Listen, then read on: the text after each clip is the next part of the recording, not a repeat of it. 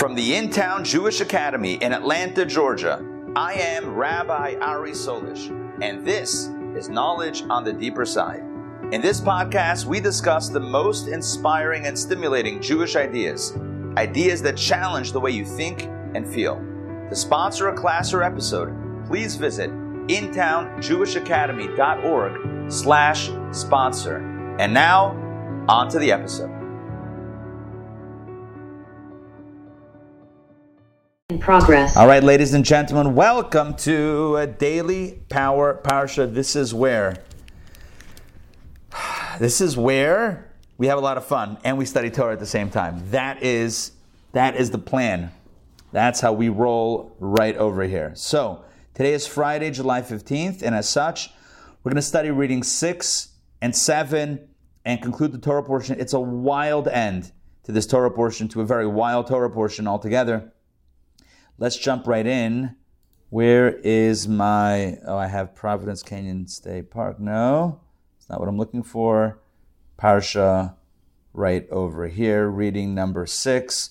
So, quickly recap. We have two blessings, two episodes of curses turned to blessings from the mouth of Balaam, the evil prophet who was hired to curse the Jewish people, God forbid. And the king is getting very frustrated. The king who hired him, who's going to pay him, is getting very frustrated with these blessings. And Balaam says, what are you going to do? I can only say what God wants me to. Let's jump in to the next reading. Reading 6, Numbers chapter 23, verse 27. Balak said to Balaam, come now, I will take you to a different place. Perhaps it will please God, and you will curse them for me from there. Let's try a third time. Let's go to a different place, a different overlook, and maybe you'll have different luck in cursing the Jewish people from there. So Balak took Balaam to the peak of Pa'ar. That will be significant, as we'll see in Rashi, overlooking the wastelands. Balaam said to Balak, build me 7 altars here, and prepare for me 7 bulls and 7 rams. Again, the same dealio. Balak did as Balaam told him and offered up a bull and a ram on each altar. Balaam saw that it pleased the Lord to bless Israel. So he did not go in search of omens as he had done time and time again, but turned his face toward the desert. He didn't even try to conjure up a curse. And then God tells him, no, you're going to say what I want you to say and go back to Balak and tell him this. That whole dialogue piece gets cut out here because Balaam saw right from the get-go, it's going to be another blessing. He didn't search for omens. He didn't try strategy. He didn't bother. He just went, faced the desert, and launched into the blessing, as you'll see in a moment. Balaam raised his eyes and saw Israel dwelling according to its tribes. This is very important. He saw Israel dwelling according to his tribes. Can you imagine the scene? Imagine you're on top of a mountain, and you're looking at this vast, flat landscape. And you see a Mishkan. You see a Mishkan in the center. And maybe you see like smoke from the altar, like smoke going up. And the miracle, it was a single pillar of smoke from the altar. You see a single pillar going up to the sky. And you see the beautiful wood and the tapestry and the copper and the various items, the various colors of the Mishkan. The tapestries had all these different colors, purple, blue, right? Imagine that scene, the colors. Then imagine the encampment, everything organized to the north, to the east, to the south, to the west, all of the encampments of the Jewish people. Imagine you're looking out over all of that and everything is organized, tents, and it's like, it's beautiful. It's like a grid. He saw this. He took up his parable. He waxed poetic and he said the following. The word of Balaam, the son of Pa'ar, and the word of the man with an open eye. Talking about himself as a man who could see things. The word of the one who hears God's sayings, who sees the vision of the Almighty fallen. You experience prophecy while falling on the ground, yet with open eyes. And here he launches into, that was all his intro, his preamble. Here's the blessing. How goodly are your tents, O Jacob. He's looking at the tents. How goodly are your tents, O Jacob, your dwelling places, O Israel.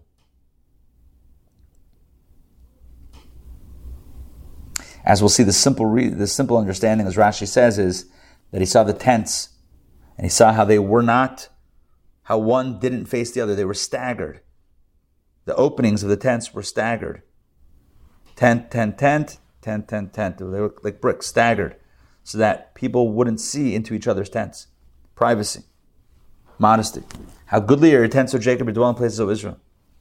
They extend like streams, like gardens by the river, like aloes which the Lord planted, like cedars by the water. Well, all of this, of course, has rich meaning. Water will flow from his wells, and his seed shall have abundant water. His king shall be raised over Agag, that's Amalek, and his kingship exalted. God, who has brought them out of Egypt with the strength of his loftiness, he shall consume the nations which are his adversaries, bare their bones, and dip his arrows into their blood. He crouches and lies like a lion and like a lioness. Who will dare rouse him? Those who bless you shall be blessed, and those who curse you shall be cursed. And that's the end. That's the end of round 3 of curses turned blessings. Balak's anger flared against Balaam, and he clapped his hands. Clapped from a place of anger. Balak said to Balaam, I called you to curse my enemies, but you have blessed them these 3 times. Now hurry back to your place, go home. I said I would honor you greatly, but the Lord has deprived you of honor. I promised you everything, but look what you did. You ended up blessing my enemies. Wonderful. Balaam said to Balak, but I even told the messengers you sent me. From the beginning, from day 1, I said the same thing, saying, if Balak gives me his house full of silver and gold, I cannot transgress the word of the Lord to do either good or evil on my own. Only what the Lord speaks can I speak. And that's how he ends. Now, it's not over yet, but that's how the third curse attempt ends. Strike 3, you are out. Let's go through Rashi's. Pretty straightforward. Obviously very poetic and a lot of commentary on this, but pretty straightforward. Let's continue. Yeah. He took him up to the peak of Pa'ar. Why there? Why that overlook? So I said that Rashi will explain here. Balak was a great soothsayer. Balak the king, we said this yesterday also, was a great soothsayer, and he foresaw that they were destined to be smitten through Pa'ar. But he did not know in what way. He said, perhaps the curse will take effect on them from there. It is much the same with all stargazers. They see things, but they do not know what they are seeing. When I've taught Jewish astrology or Kabbalistic astrology, I always make sure to say this line. You know, astrologers, real astrologers, not fake ones that are just making money and just babamaises, but real, like legitimate astrologers who could really see. Even when they see, they don't know exactly what they're seeing. They see something. They might see, there's some negative association with Pa'ar and the Jewish people. What, how, when, the details, those are fuzzy. Stargazers, astrologers, fuzzy on the details. In general terms, they could see. So Balak saw that in general terms, Pa'ar was a place that would not be good for the Jewish people. So he thought, let's go up there and Balaam will curse them from there. Well, that didn't work out. Something else bad happened in Pa'ar, but that's a different thing. What happened at Pa'ar was that the Jews worshipped the Baal Peor.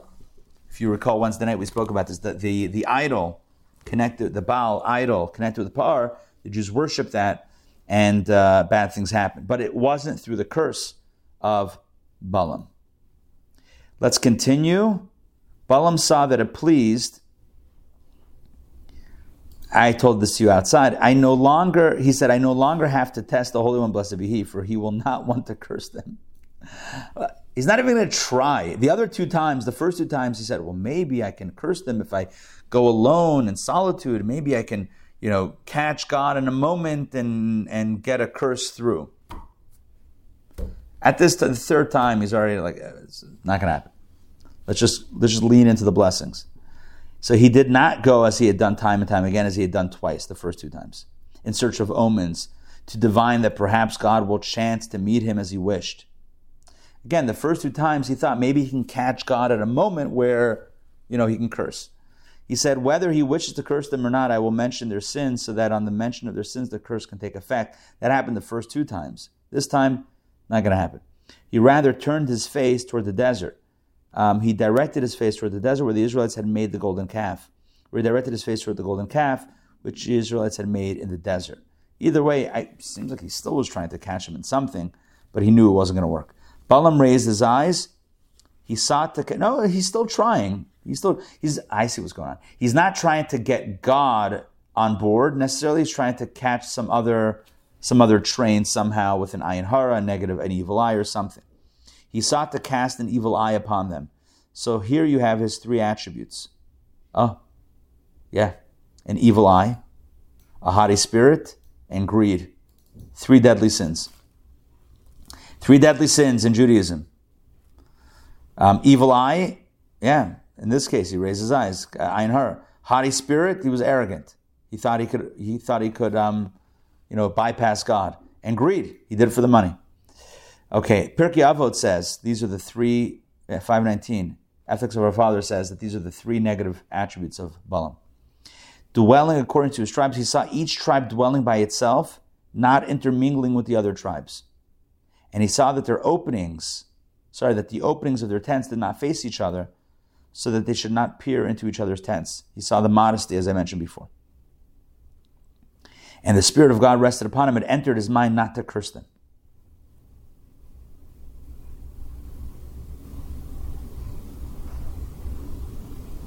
Ooh, this is gross. He spoke about himself as the son of Pa'ar, and he also referred to himself as the one with an open eye.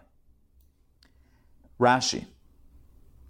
His eye had been gouged out, and its socket appeared open. Oh, that's gross. That's gross. That also gives a new meaning to the idea of third eye, right? Third eye. Remember there was a band in the 90s. Who remembers this one? Third Eye Blind? Classic 90s band. Anyway, no relation to Balaam. So Balaam has, his eye is gouged out. His socket appeared open. That's kind of gross. A rabbi said, second.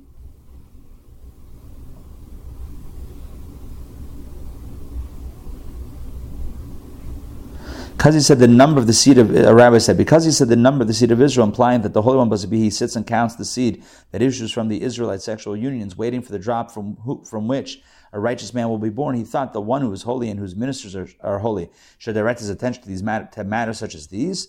Does God really get involved in procreation and in conception, etc.? On account of this, Balaam's eye was blinded. Okay. Some say that the phrase means of the open eye, meaning of clear sight. Yeah, that's what I said. As Uncleus renders, as for saying with an open eye, rather with open eyes, this teaches us that he was blind in one eye. Either way, I think, he's calling this a midrashic understanding. I guess the simple understanding is that he had an eye missing. Okay.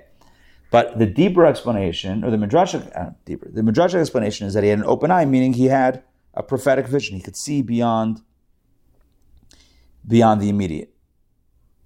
Fallen yet with open eyes, the plain meaning is understood by the Targum that God appeared to him only at night while he was lying down.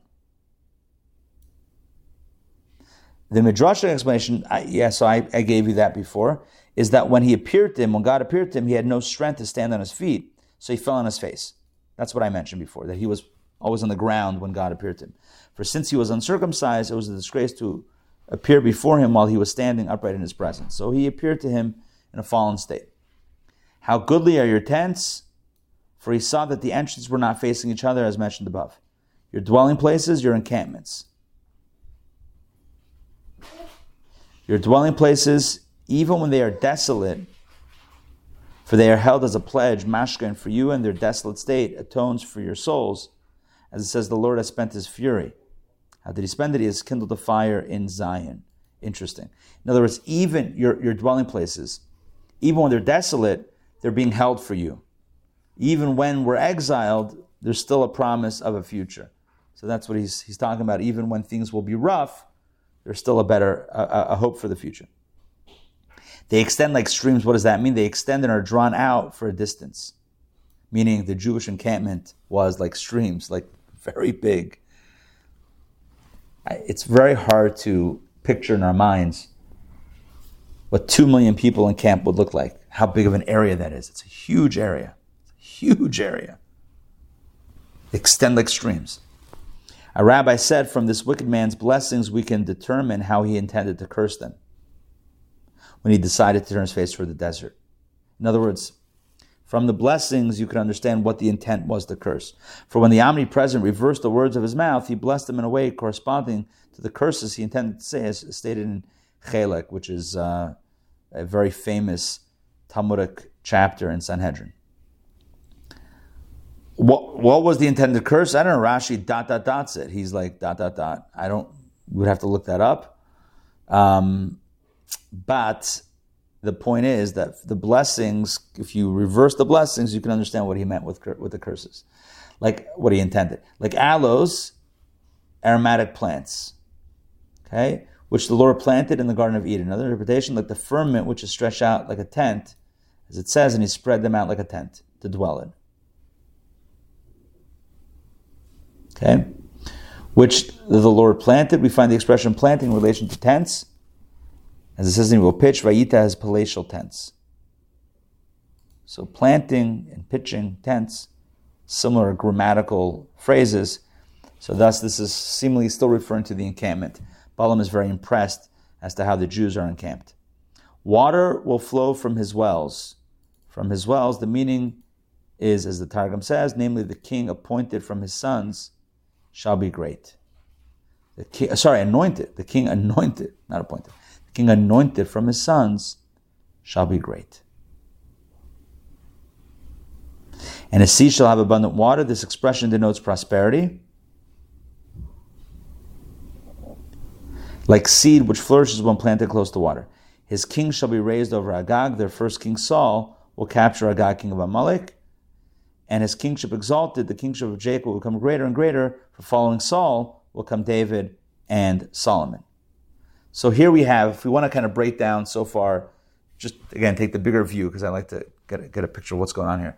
So Balaam is launching into his monologue, his poetic stuff, which is a blessing. He sees the encampment. The first thing is he praises the encampment. Wow, how modest. How beautiful is this encampment, how vast it is, how blessed it is, and how modest it is. Prosperity, it will be filled with prosperity. They will have strong kings like Saul, David, and Solomon. Let's continue. God who brought them out of Egypt. So who caused them all this greatness? God who brought them out of Egypt. With his power, and God will consume the nations who are his adversaries. Right? That's what it says. God shall consume the nations which are his adversaries. Bear the bones of these adversaries, and dip his arrows into their blood. Let's see.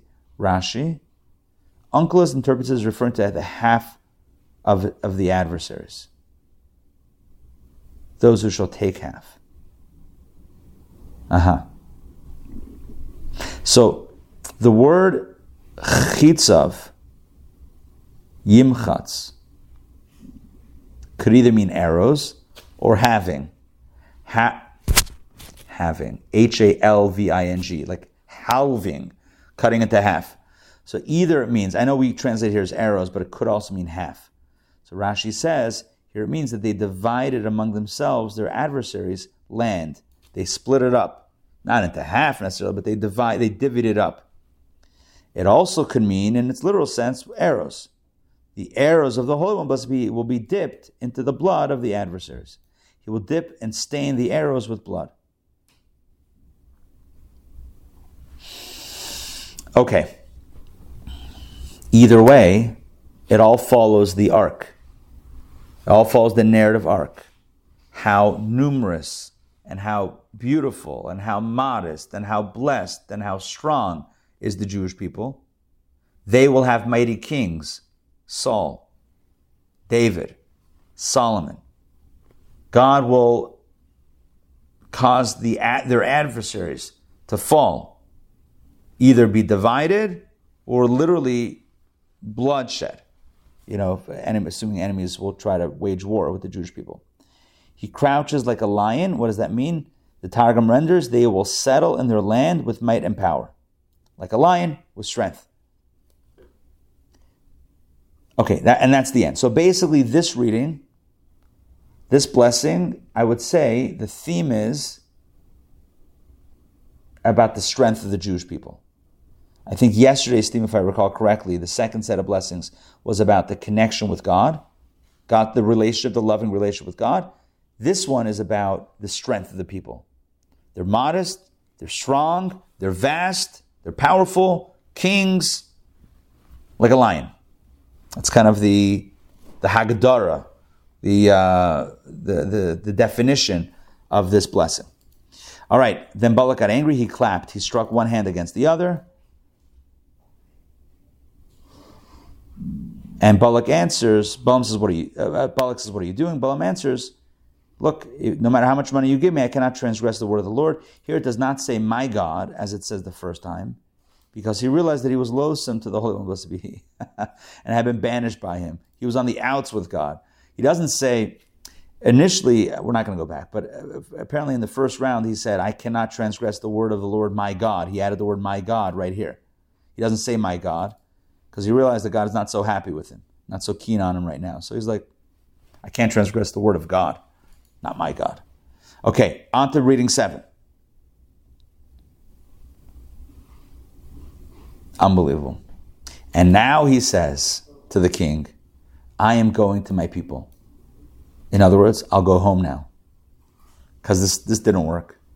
But before I go, come, I will advise you, ... what this people will do to your people at the end of days. This is a very, very vague statement. And you see the ... that's based on Rashi and the commentaries that explain that Balaam said two things here. Number one, I will advise you what to do about the Jewish people. And furthermore, I will give a prophecy about the end of days. So we're about to get into the only clear prophecy, or fairly clear prophecy, of the Messianic era in the actual 5 books of Moses themselves. Most of the prophecies about Mashiach are found in the books of Scripture, the books of the prophets, right? Isaiah, etc., at all. Here is the clearest 5 books of Moses reference to Mashiach and that prophecy. But again, there's two elements here, as the dots represent. Number one, I will advise you. I'm going to give you advice what to do about the Jewish people. And number two, I'll let you know what the destiny is going to be. What did he advise him? Rashi. I'm going to my people. From now, I am like the rest of my people, for God has departed from him. For God had departed from him. Come, I will advise you, ... what action you should take against the Jewish people. What is that advice? The God of these people, the God of the Jews, hates immorality. Thus, entice them to sin with your women, as is stated in the Talmud, chapter Chelek. That's what I read once. For those that were Wednesday night at the class, that's the excerpt that I read about the Jews. Like they like clothing, and they like entice them with clothing, and then wine, and then women, and then idolatry. It's a whole setup. The proof that Balaam offered this counsel to cause them to stumble through immorality. How do we know that Balaam is the one who gave this advice? Is that it said they were the ones who were involved with the children of Israel on Balaam's advice. It says clearly later on in Torah that this was based on Balaam's advice. Balaam, although he was disgraced at this point because he couldn't curse the people, Balaam could give advice and said, you know what? God doesn't like immorality. He does not like idolatry. Why don't you mix those two and bring down the Jewish people on a human level, bring them down. You might not be able to curse them supernaturally, but bring in the women, bring in the idols, and make that happen. The second point he said, I will tell you what this people will do to your people at the end of days. This is an elliptical verse, not to be confused with an elliptical machine. Is that what they call it? Elliptical machines? Whatever. It's an elliptical verse, meaning I will advise you how to make them stumble, number one, and I will also tell you how they will punish Moab at the end of days. Okay, let's keep on going. I'm going to toggle Rashi off, and let's go. He took up his parable and said, now understand what's going on here. This is the fourth monologue of Balaam. The first three times, he was on some level trying to curse. This time, and all previous three attempts were solicited by the king. This is unsolicited. He's just speaking and really prophesying. This is all a prophecy. The word of Balaam, son of Pa'ar, the word of a man with an open eye. He introduces himself again the same way. The word of the one who hears God's sayings and perceives the thoughts of the Most High. It's a bit arrogant. Who sees the vision of the Almighty, fallen, yet with open eyes. Again, same idea. I see it. He's referring to Mashiach. I see it, but not now. I behold it, but not soon. A star has gone forth from Jacob, and a staff will arise from Israel, which will crush the princes of Moab and uproot all the sons of Seth. Before I go any further, I need to tell you two ways to understand these verses. Two of the most classic ways of understanding these verses. One way is to understand everything here as a future messianic prophecy. I see it but not now, behold it but not soon, refers to Mashiach. A star has gone forth, a staff will arise, crushed the Mashiach, messianic era. There's another way to understand it, and that is that the prophecy is alternating between a prophecy about the future kingdom of David or the future Jewish monarchy and Mashiach. So it's about the future monarchy of Israel and the future messianic monarchy, as it were, which is why he says a double expression. I see it but not now, David. I behold it but not soon, Mashiach. A star has gone forth from Jacob, David. A staff will arise from Israel, Mashiach. You guys with me on this? There's two ways of understanding it. Either it's just repetitive, but it's all talking about Mashiach, or in both, just to hold on one second, let me just check in with you guys. In both cases, he's talking about the future. The question is he talking about a near future and a distant future, or is it all distant future? Near future would be, near is a few hundred years. Either he's talking about David, a few hundred years away, and then Mashiach a few thousand years away, or he's talking about only Mashiach a few thousand years away. That's the classic debate amongst the commentaries. Rashi, Rambam, they have different ways of understanding it. Some of the great commentaries. Edom shall be possessed, and Seir shall become the possession of his enemies, and Israel shall triumph. A ruler shall come out of Jacob and destroy the remnant of the city. That's it. Not it, but that's one chunk of prophecy and blessing. It works either way. Either way. Either he's prophesying about the Jewish monarchy and Mashiach, or just Mashiach. Either way, it's a prophecy about good times and about how the Jewish people will be so strong that they'll defeat their enemies. Either way, it's a prophecy for the future. And that kind of closes out that piece. But he kept on going because he was on an overlook and looking out. Again, I just pictured Lookout Mountain in Tennessee where you could see like 5 states. How many states can you see on Lookout Mountain in Chattanooga? Is it 5, 7 states? You can see a bunch of different states. Whatever. So he is now Balaam, the prophet, is now looking out and seeing different areas. When he saw Amalek, he took up his parable and said, Amalek was the first of the nations. In other words, he was the first to start up with the Jewish people. his fate shall be everlasting destruction. He's going to get wiped out.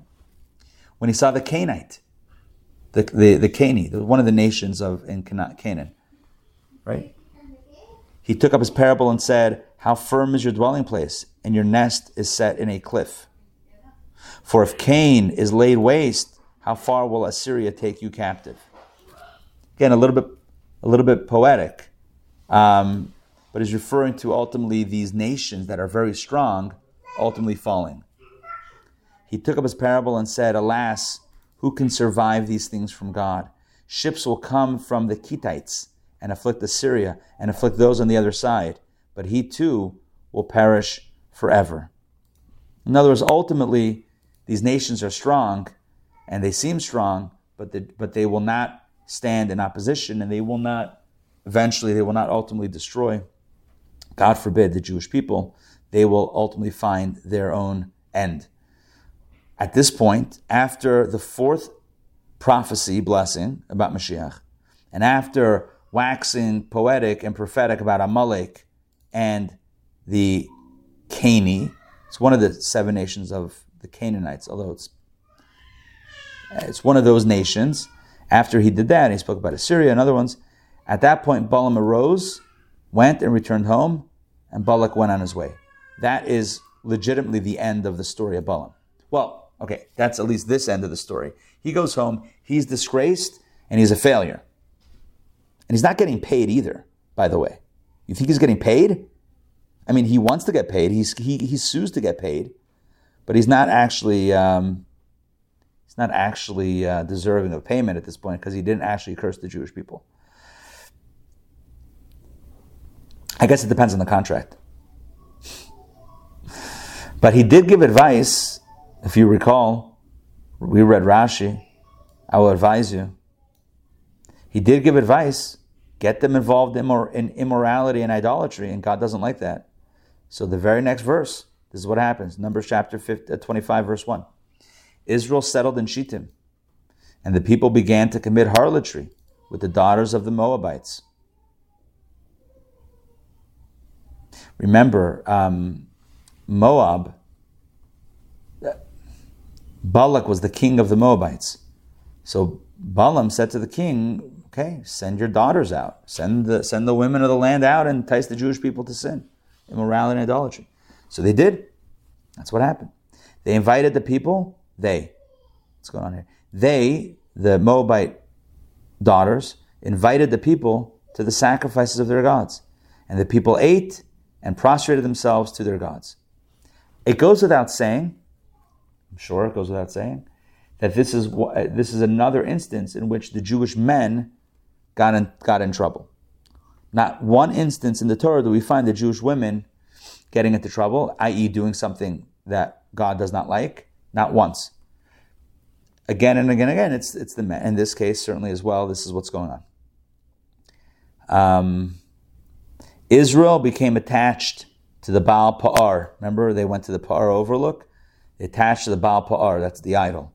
And the anger of the Lord flared against Israel. Again, the two sins were the harlotry, the immorality that was done, and the sacrificing to their gods, the idolatry. Does she want to be on camera again? Come. Oh, wow. Look at you. Come. Chaya, come. Come back and say hi. Hold on. We'll pause for a moment. Right in the middle of the drama. Hello. Come, young lady. Say hi. No? You want to come to say hi? Nap time. Nap time? You guys walking for nap time. Okay. All right. Back inside. It's the nap before the walk before the nap. So the anger of the Lord flared against Israel. Again, there's no worse combination than immorality and idolatry to get God's goat. I mean, the only other thing would be murder. Those are the three capital crimes in Judaism, right? The three capital sins are idolatry, immorality, and murder. They had 2 out of 3. That's pretty bad right now. And again, just to triple down on this, that's exactly what Balaam said to Balak. I will advise you. Turns out he wasn't so much an evil prophet and a cursor as much as he was a consultant. It turns out he became a consultant. And by the way, I'm not saying that in jest. I'm saying that legitimately because according to the commentaries, the Talmud says Later on, in the book of Numbers, toward the end, and we've alluded to this, the Torah tells us clearly that Balaam was killed in the war against Midian. And the question is, why was he there? Why was he in that area? And the Talmud says, you know why he was there? He was trying to collect payment for his efforts. Even though he couldn't curse the people, but he gave advice. And the advice ultimately panned out. Because as we'll see here, God gets very upset and a plague breaks out and it takes down the Jewish people, at least a little bit. So Balaam eventually said, hey, that plan worked out. So he came back looking for money. He's like, I couldn't curse them, but I gave you advice. Pay me not as a prophet, but as a consultant. And he was there and he got killed in the war. When the Jews waged war to take revenge against this, what's about to happen right now. All right, I feel like I'm way ahead of the story, but I hope this is making sense. Back inside, God got angry. The Lord said to Moses, take all the leaders of the people and hang them. Holy cow. And hang them before the Lord facing the sun. And then the flaring anger of the Lord will be removed from Israel. Hang them before the Lord. Wow. What does that mean? Let's continue. Moses said to the judges of Israel, each of you shall kill the men who became attached to the Baal Peor. And they started doing that. Capital punishment for those that sin with idolatry and immorality. I mean, these were capital crimes. And then the next drama unfolds. And this is what we did Wednesday night. Because a lot of these people who had become attached to the Baal Peor and were being killed were from the tribe of Shimon. The tribe of Shimon came to their leader, Zimri, and they said, what's going on? You got to stop this. So then an Israelite man came and brought the Midianite woman to his brethren. This was Zimri, the leader of Shimon, and Cozbi, a Midianite princess. He brought her before the eyes of Moses and before the eyes of the entire congregation of the children of Israel, while they were weeping at the entrance of the tent of meeting. This was such a dramatic moment and such a helpless moment. And now you had this leader bringing this Midianite woman. And as the Talmud says, Talmud fills in the gaps of the story. Zimri says to Moses, is she permitted to me? Is this okay or forbidden? And if you say forbidden, then who let you marry your wife, Zipporah, who was a Midianite woman? This woman with me right now is Midianite, is a Midianite, and your wife is a Midianite. Puts him on the spot. Man, oh man, Ashevitz. This is a very tense moment, and everyone's crying, and no one knows what to say or do. But this guy is meanwhile engaged, literally engaged. I think they went to inside a tent, but they engaged in an act of immorality right then at that moment, right in public. Again, not literally in public view, but like in public. Pinchas. Remember that name. It's the name of next week's Torah portion. Pinchas, the son of Elazar, the son of Aaron the Kohen. Aaron was someone who loved everybody. But even someone who loves at some point has to take action decisively. Pinchas, the son of Elazar, son of Aaron the Kohen, saw this, arose from the congregation and took a spear in his hand. He went after the Israelite man into the chamber, to the tent, and drove it through both of them. The Israelite man and the woman through her stomach. As they were obviously together in an act of intimacy, he speared them both, and the plague ceased from the children of Israel. Those that died in the plague numbered 24,000. 24,000 men were killed because they were engaged in this activity and the situation. Actually, I'm sorry, I think there's more than 24,000. Let's look at Rashi. I recall that there was those that died in a plague and also those that were executed by the judges. Remember, Moses said to the judges, each of you shall kill the men who became attached to the Baal Peor. I think there were both scenarios. I don't know that we're going to be able to do all the Rashis because, you know, it's Friday, Erev Shabbos, and there's a lot to read over here. I feel like I don't want to read the Rashis on the prophecy of Mashiach. That we've done in other classes about Mashiach, and that, you know, you can look up. I feel like I want to do the Rashis on this last piece, where Balaam's advice gets taken, and Ray, We'll see you. Have a good Shabbos. Where Balaam's advice gets taken and the Jews are led into sin. By the way, that's not to let anyone off the hook. You know, when we say that the Midianites, the Moabites and the Midianites, they enticed the Jewish men into sin, that's not to shift the blame, by the way. That's not, everyone that has to take responsibility. So you can't blame, you know, the enticer. Don't be the enticee, right? Stand up and don't get sucked into it. All right, it is what it is. In Shittim, the Jews settled in Shittim, that's the name of the place. To commit harlotry with the daughters of Moab, Rashi clarifies, as a result of Balaam's advice. That was the advice that was alluded to before, as stated in Chelek in Sanhedrin. Chelek is just the name of the chapter of the Talmud in Sanhedrin. They prostrated themselves to their gods when his urge, his meaning the guy's urge, overcame him, and he said to her, "Submit to me." This means, of course, a physical, intimate urge. She took out an image of Pa'ar from her bosom and said to him, "Bow down before this."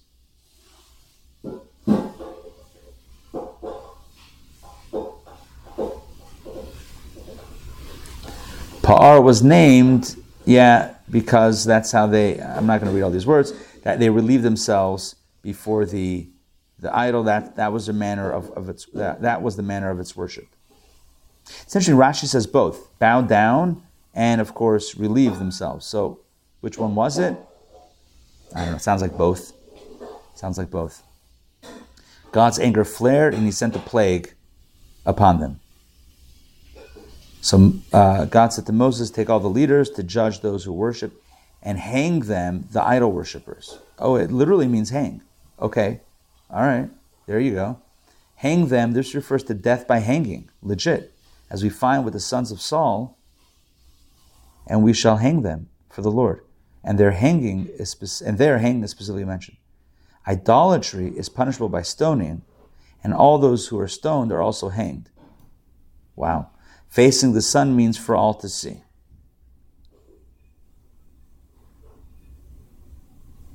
The sun identified the sinners, for the cloud folded back from the area above him, and the sun shone on him. Remember the cloud? They were protected by clouds. I guess the cloud peeled back.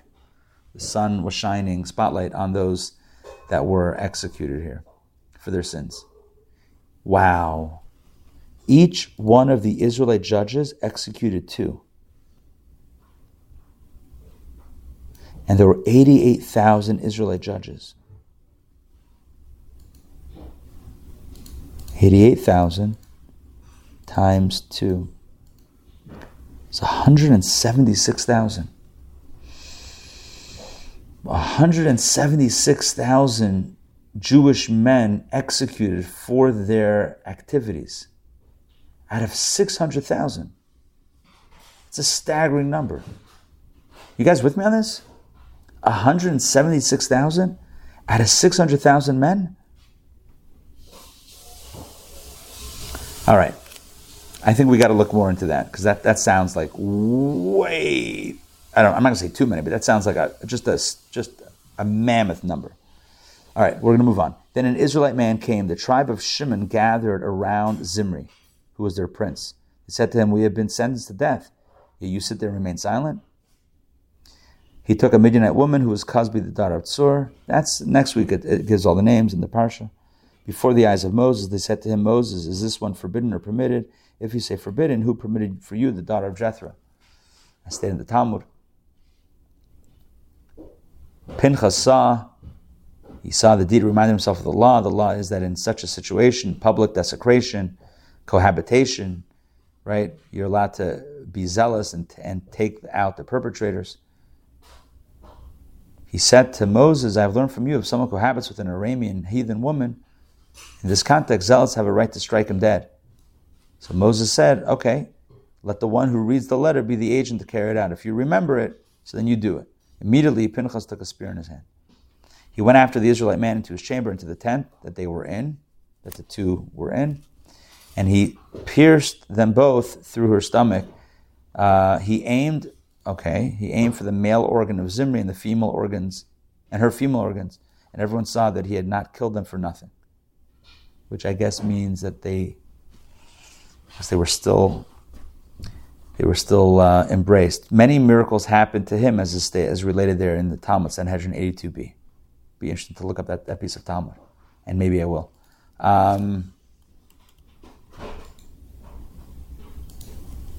Okay. Sanhedrin 82b.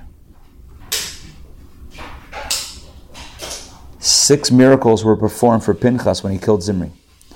One is that Zimri should have separated himself from Cozbi, and he did not separate himself. Had he done so, it would have been prohibited for Pinchas to kill him. In other words, if they would have separated, then he couldn't have killed him. One is that Zimri should have spoken and alerted the members of a tribe to come to his assistance, and he did not speak. One is that Pinchas directed the spear precisely to the male genitals of Zimri and to the female genitals of Cozbi, so that the reason that he killed them would be evident. One is that Zimri and Cozbi did not fall from the spear. One is that an angel came and raised the lintel of that chamber so that Pinchas could emerge holding them aloft on the spear. And one is that an angel came and caused destruction among the people, distracting them from interfering with the actions of Pinchas. Okay, I mean, we're ending on clearly a very, very bleak space. But I just want to do the math here. The Torah portion ends by telling us that the people that died in a plague were 24,000. According to my math, and those were men. Again, no women were involved in this. No Jewish women were involved in this. 176, I know the answer, but I'm just going to do the math here on my calculator. 176,000. That's 88,000 judges times 2 that they killed each. 176,000 plus 24,000 in the plague. You know the number, right? That equals an even 200,000. 200,000 Jewish men died in this moment. At this time, I mean. It's a third of the Jewish people. A third of the Jewish men. All right, if anybody wants to look that up and find out if there's another number that we're missing or if that's legitimately the case, let me know. But that sounds like an absolutely staggering figure. 200,000. A third of the men died in this moment, this episode. Clearly, the moral of the story is don't do any of that stuff, right? Don't get involved in the negative stuff. It's also about the evils of Balaam.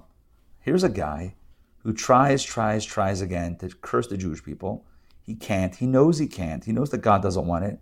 And then at the end, he's like, well, you know what? If you can get them to do this, God's not going to be happy. And he's right.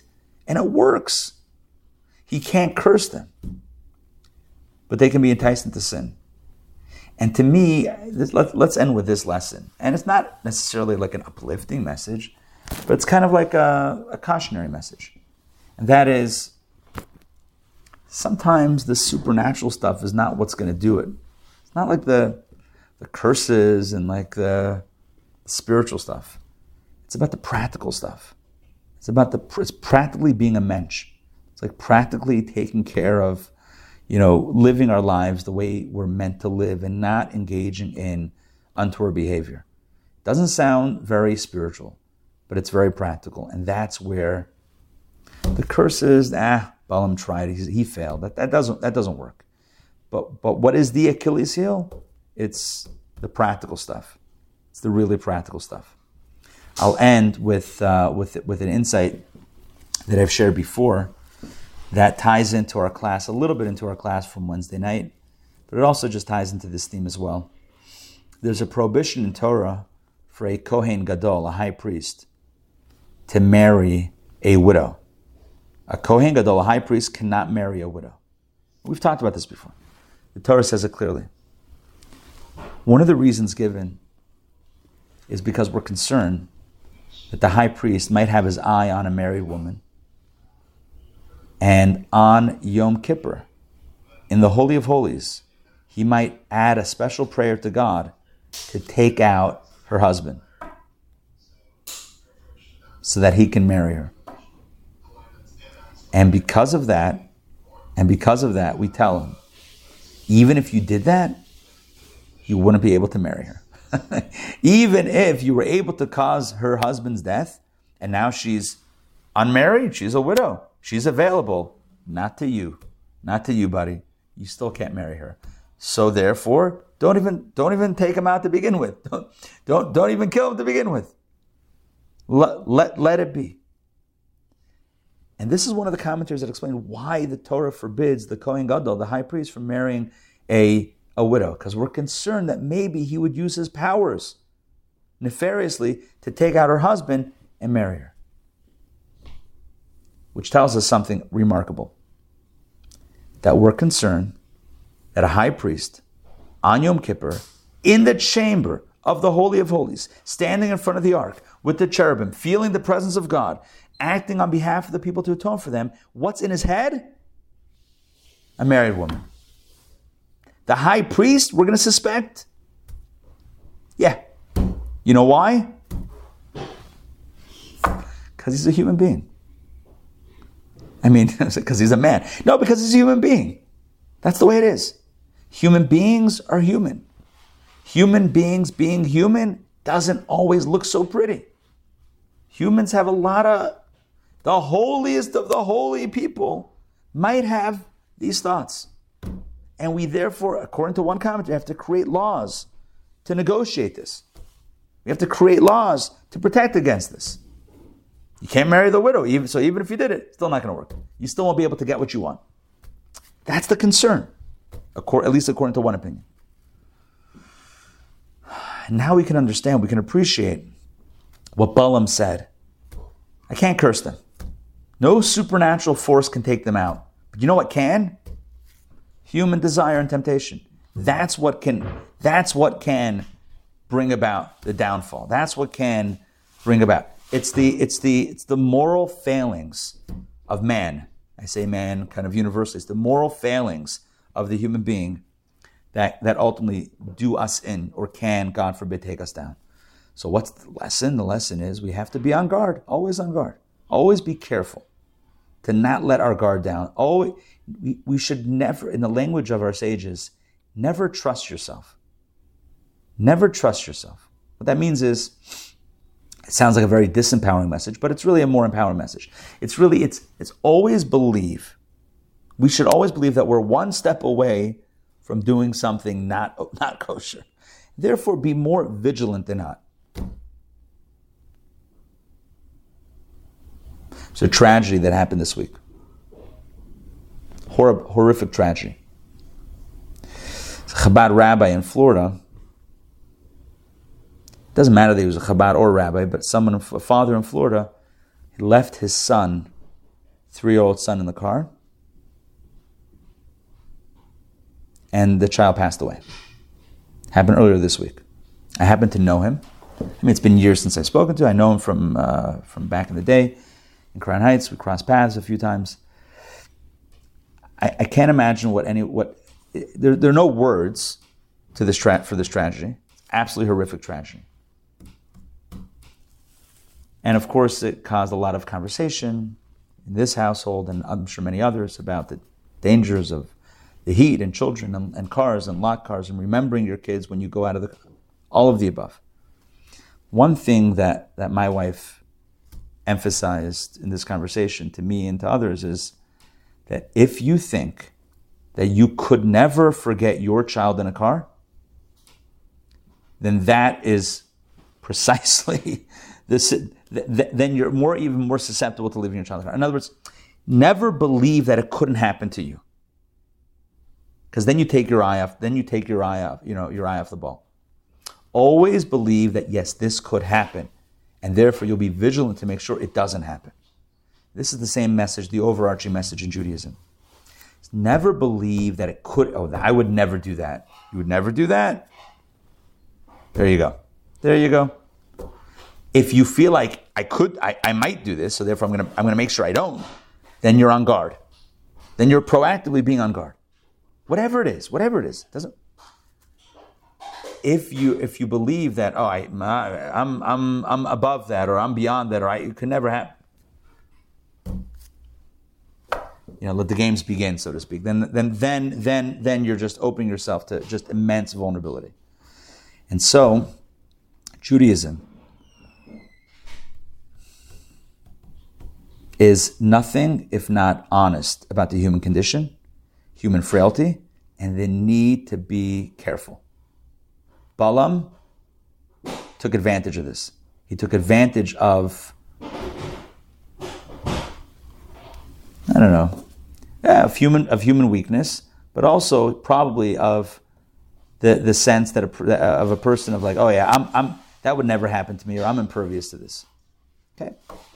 Next thing you know, cut to the next scene. So the moral of the story is, let's be on guard. Okay, so that's, I think you got that moral. Circling back to the overarching picture of this week's Torah portion, Balaam can't curse you. God loves you. God loves us.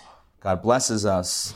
And indeed, we should have a Shabbos of blessing, ending on a positive note. A Shabbos of blessing, a Shabbos of goodness, and only good things and simchas, only happy occasions, and always being vigilant and on guard, ourselves and our loved ones and our family members, etc. And may indeed the prophecy of Balaam that we read today about a future time, I see, but not yet, this star, this shoot, shooting forth and bringing good things, may Mashiach come speedily in our days and bring an end to all suffering and bring a time and an era where there will be only goodness and happiness and peace and prosperity and health for us and for everyone. And let us say, Amen. Thank you very much for joining me. Questions or comments before we close out? The floor is yours, and the floor is lava. Yes. Shabbat Shalom. Thank you. Shabbat Shalom. Sandrine, you want to say something?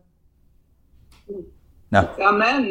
Shabbat Amen. Shalom. Shabbat Shalom. Sarah, anything? Final word? I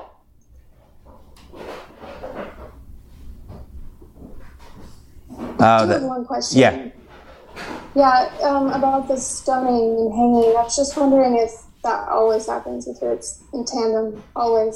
That's what Rashi seems to indicate, that after the stoning is the hanging. Now, I wanted to move my head, and I believe the Talmud says that. I wanted to move my head away, because I'm just thinking, the stoning was brutal, and then what are you hanging? I just don't want to, the picture of that is a little bit rough to picture. So I don't know the logistics, but I do believe that Rashi quoted, give me a second, hang. This comes from Sanhedrin 45b, according to Rabbi Eliezer. Oh, one second. It might be only one opinion. Let me just do a quick fact check. Hold on. Let me circle through this. Find Eliezer. Quick Googling. Oh, okay. It's a Mishnah. In fact, if it's helpful, I'll share it. Mishnah. The corpses of all those who are stoned are hung after their death. This is the statement of Rabbi Eliezer.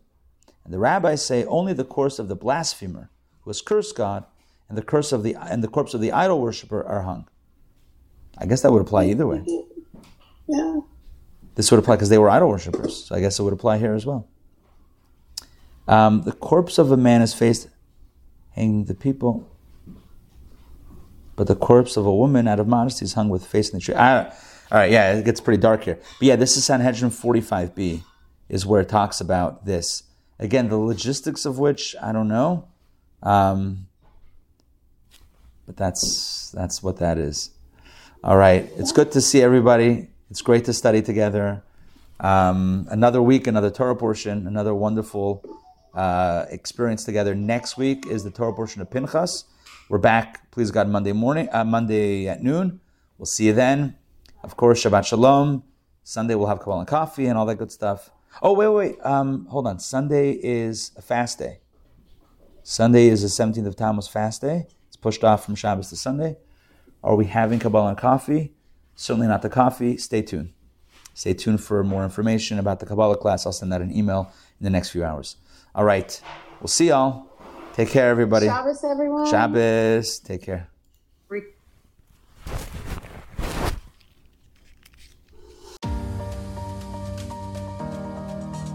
Thank you for listening. I hope you enjoyed today's episode. As always, you can find us online at intownjewishacademy.org and on YouTube at In-Town Jewish Academy. New episodes of the podcast come out a few times a week. If you don't want to miss a single episode, then hit the subscribe button. If you enjoyed today's episode, please take a moment to leave a rating or review. It means a lot to me, and it helps other people find the podcast. Thanks so much for listening, and I hope you have a wonderful day.